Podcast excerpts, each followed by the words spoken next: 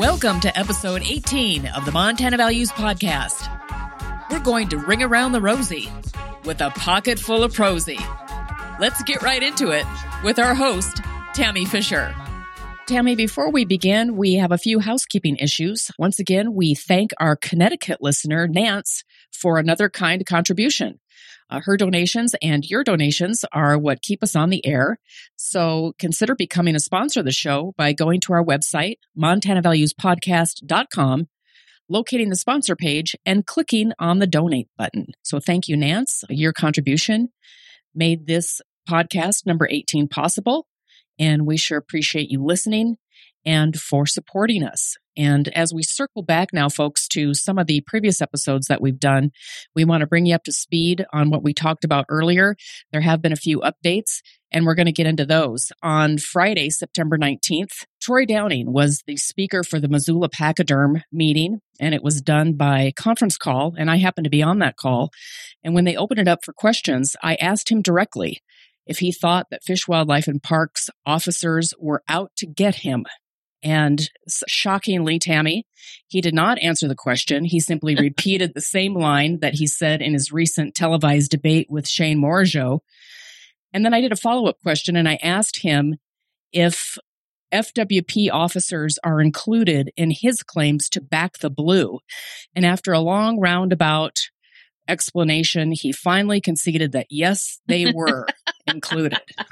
because that struck him as politically expedient, I would guess. That also strikes me as quite a contradiction. You can't say, I was persecuted by the cops unfairly because I support wounded vets, and then say you back the same cops you believe persecuted you. Those are two contradictory statements that he thinks we can't recognize, apparently. And let's, let's not forget he has never once apologized for referring to Fish Wildlife Parks law enforcement as the deep state. He simply refuses to take accountability for anything. He's a terrible candidate for office and his character continues to be suspect. So, again, we are a hard no on Troy Downing. There are new revelations coming out of the Public Service Commission. We covered this circus in MVP's eighth episode. And Tammy, you also tweeted about it recently. Remember when we talked about this before? The media asked for public records from the Public Service Commission, and instead of releasing those records, it sued the media. So the PSC, a commission run entirely by folks who refer to themselves as Republican, spent Montana tax dollars to sue the media to prevent the media for standing up for Montanans and standing up for an open, transparent government. Two things Republicans are supposed to stand for, right? But not the Republicans who run the PSC. And as we suspected, and now know, the PSC is a three ring circus. The highest paid public body in the state of Montana is made up of commissioners more interested in gamesmanship than actually doing the work of Montanans. The PSC is a five person elected commission that, among other things, determines how much monopoly utilities are allowed to charge Montanans for electricity and natural gas service. It's a job with a base salary of $109,000 a year. Let's talk about what was in those public records the media fought for. According to Mike Clark and Tom Lutey at the Billings Gazette, they wrote a great article about what they'd uncovered. The Montana Public Service Commission documents show a pattern of bullying, harassment, and spying. The hundreds of emails and official documents reveal a pattern of spying, embarrassing email leaks, and trumped up claims that led to police investigations that went nowhere. Bullying at the Republican controlled agency was at a grade school level. In 2019, PSC staff and fellow Commissioner Randy Pinocci began reading through Roger Koopman, who is also another commissioner's emails without Koopman's knowledge. Several of the emails were then leaked to a right wing website, Northwest Liberty News, where they were read aloud and posted for public reading. Some of those emails were personal family emails. An investigation into the matter identified PSC Communications Director Drew Zinecker as the likely leaker, based on conversations with a third party that said Zinecker had offered him several of these same emails. In a later Northwest Liberty News feature titled Terror in Helena, I'm afraid that Roger Koopman will bring a gun to work to shoot me. Zinecker and Pinocci paint Koopman as a threat to the office. So Pinocci and Zinecker shopped their tale to several news outlets. Pinocci and Zinecker were in cahoots together to undermine Roger Koopman. Pinocci contacted the Billings Gazette with the narrative, but the newspaper considered Pinocci's story malicious and did nothing with it, and they were right. Pinocci also shopped to the news media as Zinecker claimed that Commissioner Tony O'Donnell, a Billings Republican, had asked Zinecker to work on O'Donnell's 2020 reelection campaign on company time, which is illegal. O'Donnell, in a separate case, has been found in violation of using government resources for his campaign. The documents released by the court show that the Montana Highway Patrol was called to the PSC officer after Zinecker said he was fearful, but the Highway Patrol noted that Zinecker seemed giddy to have officers involved. Montana Highway Patrol found Zinecker's claim meritless. Zinecker also called the Helena police to investigate another employee's use of a government computer. Emails indicate that Zinecker thought the presence of the police would cause the employee to, quote, shit himself, which excited Zinecker. What? Yeah. So Zinecker and Pinocci are in cahoots basically to start the circus and penalize everybody within the office. Zinecker has no real supervisory authority over the PSC staff, yet he used his position to call the cops to intimidate another employee. And that employee ended up having to take weeks of family medical leave to avoid Zinecker's harassment. In other documents, PSC staff described how Zinecker instructed one employee to wear a chicken suit when making a presentation on the commission website. And of course, any presentations on the commission's website are public presentations to be taken professionally and seriously. After all, we're paying these commissioners $109,000 apiece and Zinecker over $60,000 a year to be professionals representing the state of Montana and its taxpayers. Other employees present said Zinecker's suggestion was inappropriate and harassing, so it didn't actually occur. In another incident, a PSC worker who noticed a roll of yellow caution tape on Zinecker's desk asked Zinecker, who was the communications director, what that roll of caution tape was for. The worker said Zinecker replied, the purpose was to F with Roger Koopman. The commissioners put Zinecker on paid leave in the spring, meaning he continues to receive to this day over $66,000 a year in salary, plus, of course, state benefits. So Pinocci and Zinecker, instead of doing the work of the commission, are fixated on harassing and bullying anyone, including other members of the commission that they don't like. And they engage in these shenanigans on the taxpayer dime with the intent to harm others. Nice quality people, right? Folks, we want in leadership positions, right? And this is the perfect example of why knowing who you are voting for matters why voting just a straight ticket is problematic when leadership at the Montana Republican Party places zero parameters on who they will allow to enter a race under the Republican banner. We cannot trust the Montana Republican Party leadership's endorsement of candidates because they literally do nothing to ensure the candidates are qualified for the position they seek understand, much less adhere to the Republican platform and have done something, anything, to earn the Montana Republican Party's backing. Pinocci obtained his position on the PSC by running for the office under the banner of protecting the Second Amendment and protecting the unborn. Two issues that have absolutely no relationship to the regulation of monopolies and utilities. Why are candidates running on issues that have literally nothing to do with the office they seek? Where is Montana GOP leadership in holding these candidates accountable for their campaign material? Where is the oversight? Nowhere. It's no different than when Democrats ran the singer Rob Quist for Congress. He literally had zero qualifications to be a congressman.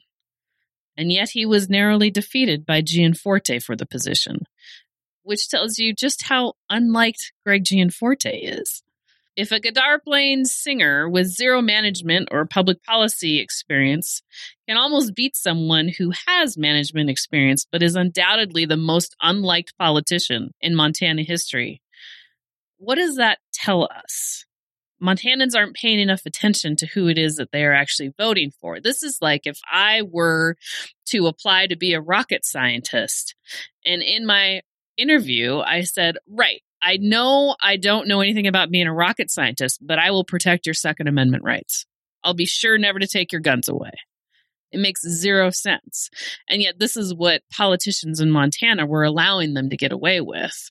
They're running on platforms that have nothing to do with the office, nothing to do with the job description. And yet, we as Montanans aren't paying enough attention and looking into the details for lots of good reasons. That's because we don't have the time to. We're Most working. of us are just trying to make ends meet. Yeah, we're working. We're busy working. We have jobs we actually have jobs where we meet the needs of the job description. And we're in the middle of a pandemic. Most of us are trying to raise our kids. We're trying to keep a job and help out our parents and grandparents. And we just want to put our head down and work and raise our families. We used to be able to rely upon the state parties to vet candidates so that we could trust their advice and just vote a straight ticket without doing our own research. But those days have come and gone, folks. The state parties have just gotten lazy. They aren't recruiting good candidates. They're allowing literally anyone to walk through the door and say, Hi, I'm running for office using your name. No questions asked, no background checks, no vetting, no interview, just blind support for anyone wishing to proclaim their allegiance in name, but not in fact or in action to the party's platform. This is probably why good candidates no longer wish to get involved in politics. Our state parties want credibility. They lull us into believing that they have a handle on getting good candidates and formulating sound strategy. And that used to all be true. So we all paid less attention, and our state parties were successful at dumbing us down where we would simply fall in line with the party because they said so. But Montanans are different. We still have independent thought. Our fear here at MVP is our independent thought is slipping away if we blindly follow political parties, knowing they aren't vetting candidates, what kinds of political leaders will we end up with? Will we end up with people like Randy Pinocci, who has used his position to harass and bully other Montanans? People like Greg Gianforte, who spent $8 million of his own money thus far to get into the governor's chair, who illicitly used a Montanan's cancer diagnosis to gain votes, who gave up a safe Republican seat in Congress for his own self interest, and who is a convicted criminal. People like Troy Downing, who continues to violate Montana law with seven campaign practice violations, convictions for violating Montana's heritage hunting laws, and who refers to law enforcement as the deep state, all the while saying he supports cops. He's a perpetual candidate, beating Montanans to death for a political seat. Yet no one wonders why does a millionaire from California want a job that pays $100,000 a year? People like Matt Rosendale, who, like Troy Downing and Gianforte, lied about being a rancher, who panders for votes using ridiculous commercials showing him shooting drones from the sky, and who beat us over the head with running for every open position they can find, hoping we will give them a seat. Unless and until the state political parties start vetting candidates, candidates our kids can look up to as leaders, we can no longer rely on their advice. So it's up to us Montanans to do our own research. Because simply having an R behind your name and the endorsement of the Montana GOP means nothing. It doesn't mean a candidate is conservative. It doesn't mean they have good character. It doesn't mean they are qualified for the job. And it doesn't mean they even know what the job entails. I mean, Mickey, have you ever seen a worse slate of statewide candidates for office? No, I haven't. But my concern doesn't end there at the statewide races. We have races locally. For instance, we have a race right now for to fill the, a seat on the Flathead County Commission. And it is a Republican candidate who, according to his campaign information that I recently received in the mail, doesn't really have a clue about what the job entails. His campaign information says that he is going to create jobs and he's going to fight crime as a Flathead County Commissioner. And we both know that county commissioners have no ability to fight crime unless they're a sheriff's deputy or create jobs. If he was looking at the job description, he would know that the county commissioner's job is to run the budget and to allocate funds. So he could say, if he supports law enforcement, my priorities, my budgeting priorities with your taxpayer dollars are to make sure that law enforcement is adequately funded. Because he's not fighting crime. Correct. He's not out there getting shot at. Our boys in blue are. So for him to be so arrogant as to say that he is going to fight crime is just bullshit. It's not part of the job description. His job is to run the budget. And if he wants to remove burdensome regulations for business development and building buildings, those kinds of things, lowering taxes so that it's easier for for businesses to thrive, survive, and expand, that makes sense. But commissioners don't create jobs unless they add more government paid workers. And so if what he's saying is I'm going to create jobs, then you're going to add more government workers, then we should know that. Because as Republicans, before any more government positions, taxpayer funded positions are created, we want to know what the need is and be sure that there is a need. But I don't think that's what he was trying to say. He was trying to say that he, one commissioner on a panel of three commissioners, is able to create a job. The only job a commissioner can create is to expand the size of government, which of course would be against the less government mantra of the Republican platform. And this all goes back to our point that there is a fundamental misunderstanding, it seems, amongst more than one candidate of what the actual job description is, what the abilities that they have afforded to them that they can perform in that job. And their campaign material should reflect some knowledge of what the job is there's no oversight from the Montana Republican Party or from the local Republican Central Committees when they look at this material to say, hey, um, what do you mean by this? Explain this to me. Do you know what the position is that you're running for? What that, what it entails, what it means, what your scope of, of work is going to be? Do you have any clue of that? Right. There's no job interview. And we used to be able to rely on the local party and the state party to do those job interviews to make sure that a candidate is vetted. Is there anything in your background that you would be embarrassed about? Is there anything that we need to know about? But nope, it's anybody who walks through the door is just fine. You can go ahead and carry the R banner because apparently the R banner doesn't mean anything to the Republican Party anymore. And if the candidate has money, yep, then the Republican Party, it seems to us, gets the dreamy eyes. Yep. And they just follow lockstep behind them. Oh, you have money? Oh, you can buy the state? Oh, that means we get to be lazy. We don't have to do as much fundraising. Awesome. You get it never interviewing, never vetting, never considering the characteristics or the character of the person who wants to run. In this election for Montana, carrying an R behind your name seems to just mean you're willing to buy the seat yourself. That you'll self fund your campaign, and if these are the candidates who make it past the finish line, you can expect Montana the same circus in state government that you're seeing in the PSC where the focus is on self service, self interest, and not Montana. When I said I'd rather light myself on fire than vote for Greg Gianforte, I had another Montana Republican respond to me. I wish Tim Fox had made it through the primary, but I don't want another Democrat. Well, I understand where he was coming from, but we've survived in Montana when a Democrat was in the governor's seat, especially when the legislature is held by Republicans. And yes, I agree. We could do more things if a real Montana Republican were in that chair, and more good things.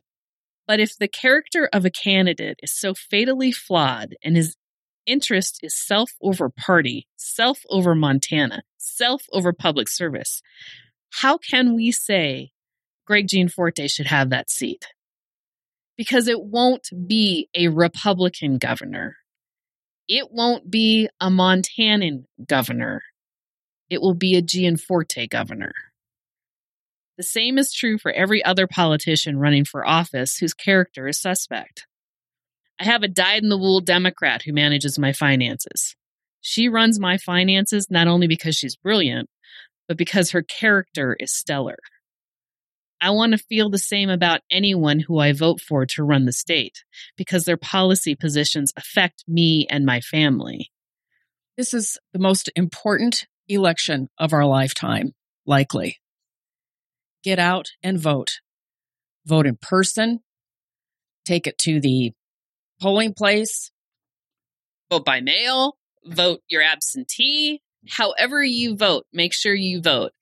And the one thing that we're asking you to do, folks, because we can't rely on our state parties to do the vetting, is look at the candidates and look at the issues that you're voting on. Pay attention, read about it, look at their backgrounds, focus on character. We want to build a better Republican brand. We absolutely do. But we're being met at every corner by the state Republican Party who's willing to give anybody who walks through the door our banner to hang above their head. It just means more to us than that. And if we can't elect people of character, then we're going to lose Montana. Because Montana is full of people with good character. And we deserve for the state to be run by Montanans with good character. Thank you for taking us with you on your journey today, and we'll see you next time. You've been listening to the Montana Values Podcast. Find us on our website, montanavaluespodcast.com. Follow us on Twitter. Our handle is at MTValues. Find us on Podbean, Spotify, Apple Podcasts, Podchaser, Listen Notes, Google Podcasts, Podbay, and Blubrry. What's your favorite Montana value? How do you live it? Write to us. Our email address is montanavaluespodcast at gmail.com. Thanks for listening, and we'll see you next time.